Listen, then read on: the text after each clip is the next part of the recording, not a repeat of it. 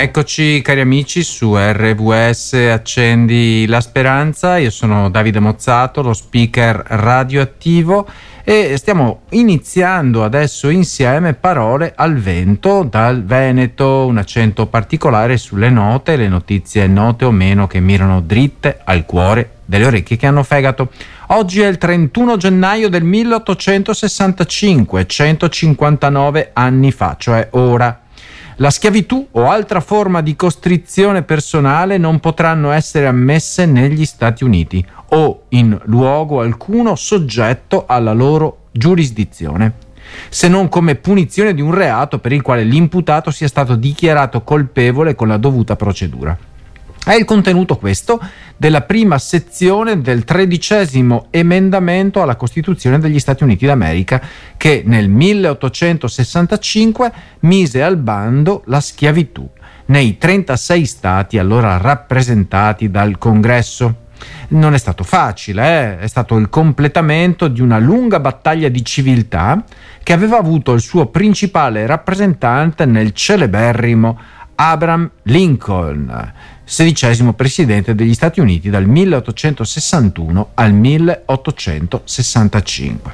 Il suo proclama di emancipazione emanato nel 1863, liberò finalmente gli schiavi solo negli stati ribelli della Confederazione, lasciando temporaneamente fuori i territori del nord sotto il controllo dell'Unione e quelli occupati. Un documento, questo significativo, ma che per lo stesso Lincoln rischiava di apparire come una misura temporanea dettata dalla contingenza della guerra di secessione. Questo lo spinse a sostenere la necessità di un emendamento presso i deputati che seguivano le sue idee. Fino a questo momento il Congresso aveva approvato leggi che salvaguardavano il ricorso alla schiavitù, a dispetto di alcune proposte pro abolizione presentate da diversi politici per lo più di orientamento repubblicano. Proprio da quei due repubblicani, James Mitchell Ashley dell'Ohio e James Falconer Wilson dell'Iowa, e da un senatore democratico, Henderson del Missouri, arrivò il corpo centrale del testo definitivo. Eh, questo testo fu inizialmente respinto dalla Camera dei rappresentanti. Sembra incredibile, sembra archeologia eh, storica, eppure oh, sono passati solo 159 anni fa, ma eh, con i rigurgiti che sentiamo fino ad, ad oggi. Eh, questo ehm, documento per l'emancipazione, per l'eguaglianza, ancora oggi sente dei mormorii molto molto più che silenziosi. Giannicola Angozzi, esperto del campo delle neurotecnologie, analizza quella notizia che abbiamo sentito tutti in questi giorni, l'annuncio di Elon Musk riguardante l'impianto cerebrale di Neuralink. Mentre Musk eh, immagina una simbiosi tra l'intelligenza artificiale e eh, il cervello umano, Angozzi eh, sottolinea che al di là della fantascienza, questa tecnologia potrebbe realmente migliorare la vita delle persone, soprattutto quelle legate a problemi di disabilità. Angozzi, ricercatore dell'Istituto Italiano di Tecnologia e cofondatore di Corticale, eh, definisce l'annuncio di Musk come un evento atteso da tempo, precisando che L'impianto cerebrale potrebbe consentire alle persone con disabilità di comunicare con il mondo esterno solo con il pensiero. Ironizza sulla visione futuristica di Musk sottolineando che mentre l'impianto di Neuralink può essere considerato innovativo, l'idea di potenziare le capacità umane fino alla simbiosi con l'intelligenza artificiale pare alquanto discutibile.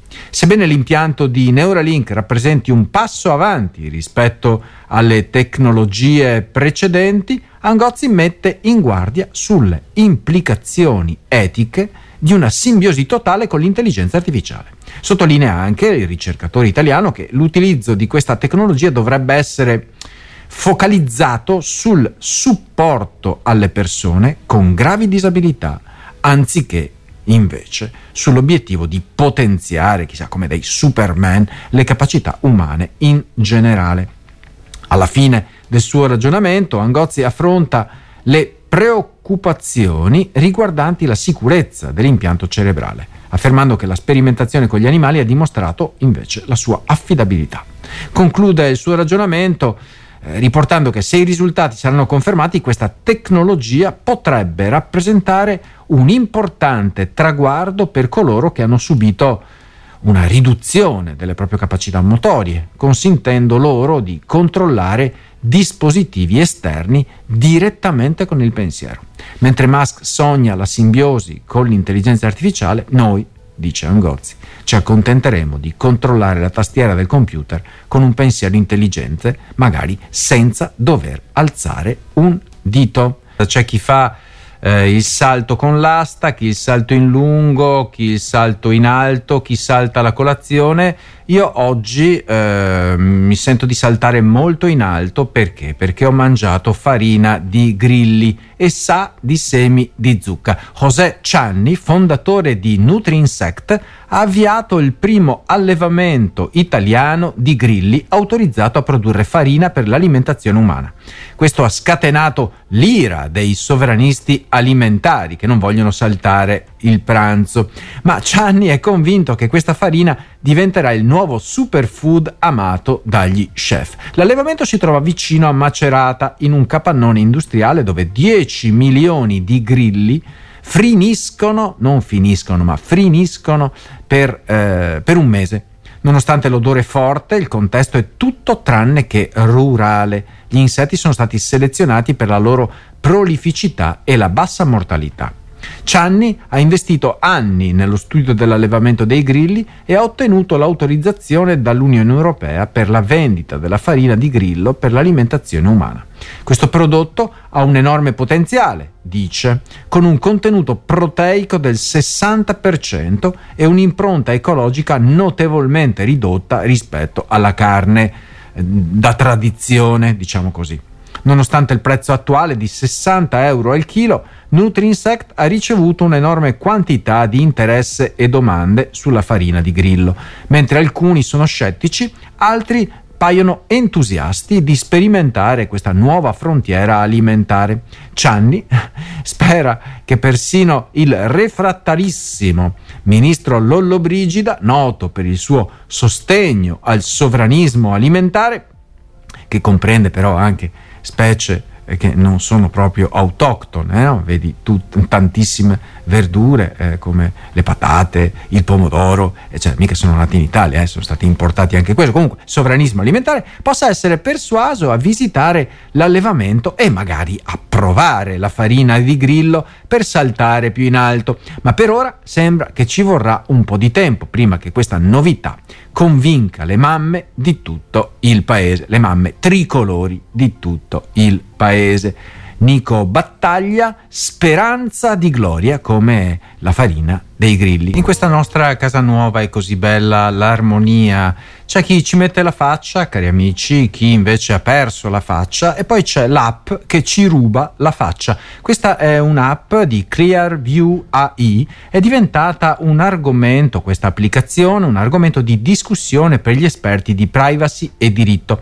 Eh, questa app suscita preoccupazioni per le sue potenziali implicazioni negative, come sempre.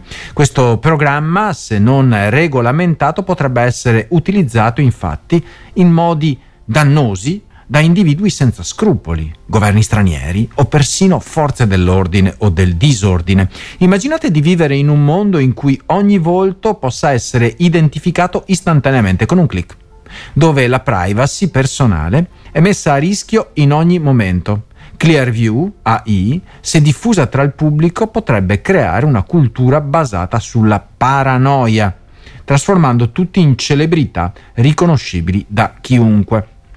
Face, Facebook, ecco, mi veniva in mente questa, visto che ci ruba il volto. Chiunque potrebbe sfruttare questa tecnologia per scopi discutibili. Lo stalker, per esempio, che segue la sua vittima, il vicino di casa curioso, ficca naso, persino un estraneo con, per perpetrare una vendetta. Questa nuova realtà potrebbe rendere impossibile mantenere segreti o proteggere la propria reputazione. Ciò che rende Clearview AI ancora più inquietante è il fatto, secondo me, che sia stata sviluppata da una startup relativamente sconosciuta, anziché dai giganti del settore. Le tecnologie come questa hanno il potere di modellare le interazioni future degli utenti e hanno il potenziale, anche espresso già, per essere utilizzate in modo non del tutto positivo. Un detective texano nel tentativo di accedere al servizio è rimasto scioccato dalla facilità con cui ha ottenuto risultati accurati. Persino una foto apparentemente insignificante postata su Twitter è stata recuperata, dimostrando il potenziale pericoloso di questa tecnologia. Quando è stata caricata una foto della giornalista Kashmir Hill, ClearView AI ha prontamente contattato il detective per chiedere spiegazioni, dimostrando il loro controllo e la sorveglianza sull'uso dell'applicazione. Questi eventi mettono in luce dunque, cari amici di RWS, il potenziale abuso di potere da parte di aziende come ClearView AI e sollevano domande cruciali sulla protezione della privacy e la sicurezza dei dati personali. È essenziale dunque che vengano adottate misure rigorose per regolamentare l'uso di tecnologie di riconoscimento facciale e proteggere i diritti fondamentali dei cittadini. I nostri politici riusciranno a legiferare in questo senso e visto che ormai eh, non contiamo più solamente come piccolo paese, riuscirà il mondo a eh, dotarsi di questi regolamenti? Non lo so, possiamo solo immaginare. Posso solo immaginare di poter sfrecciare con una bici elettrica in Africa, che sia possibile? Eh, perché no? Perché no? Valérie Labi, un'imprenditrice ghanese molto determinata, ha cambiato il volto della mobilità nel suo paese con la sua azienda innovativa. Wahoo si chiama, col punto esclamativo finale W-A-H-U. Wahoo! Partendo da zero ha progettato e introdotto sul mercato una bicicletta elettrica, non una sedia elettrica, ma una bicicletta elettrica che sta trasformando radicalmente il modo in cui le persone si spostano nel suo paese. Quale paese? L'ho appena detto, il Ghana. Ciò che rende queste biciclette così straordinarie è la loro conversione manuale in biciclette elettriche. Ogni bicicletta viene attentamente modificata per diventare elettrica grazie a una batteria speciale con un'autonomia eccezionale. 128 km per carica.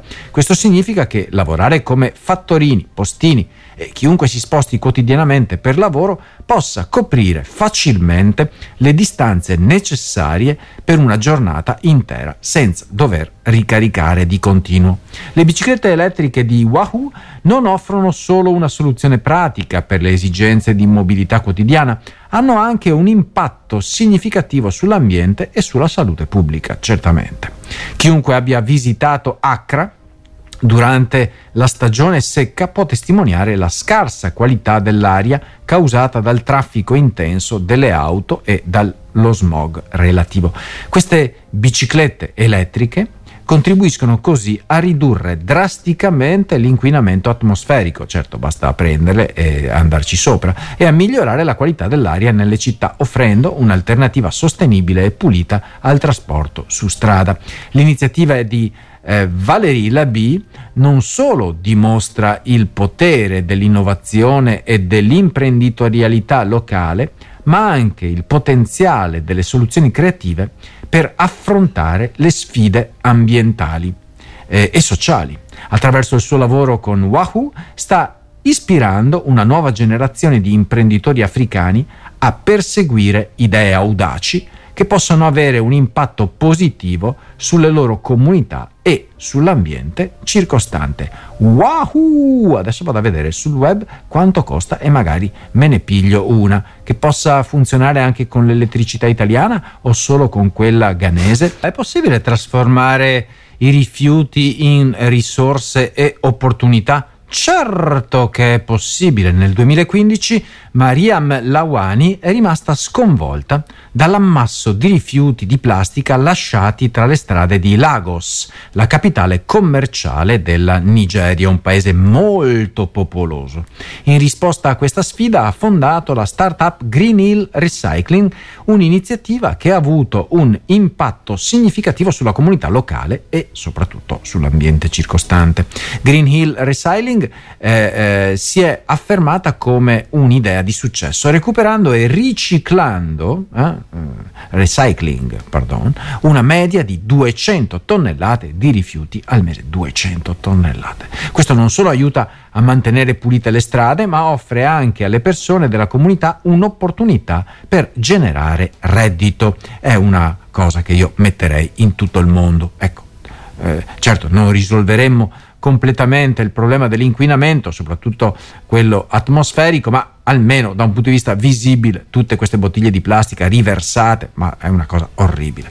Se, se, davvero si pagasse un tanto al chilo la plastica, come succede in alcuni paesi, anche in Europa, sarebbe probabilmente eh, stupido gettare tutto per terra. Mm.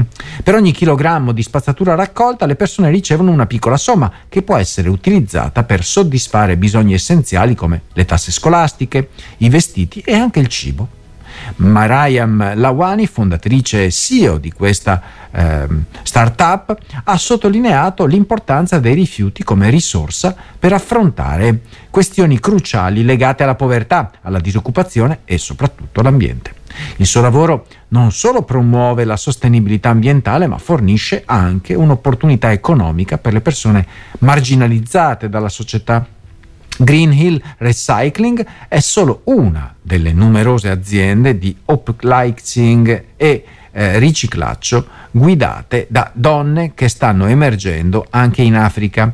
L'upcycling o riuso creativo eh, trasforma i sottoprodotti e materiali di scarto in nuovi prodotti eh, di maggiore qualità o valore artistico e ambientale. Iniziative che non solo contribuiscono a ridurre i rifiuti, come già detto, ma dimostrano anche, anche, anche il potenziale eh, uso trasformativo dell'imprenditorialità femminile nel promuovere lo sviluppo sostenibile e l'inclusione sociale in Africa e oltre. Eh? Eh, mi viene in mente un cartone animato, no?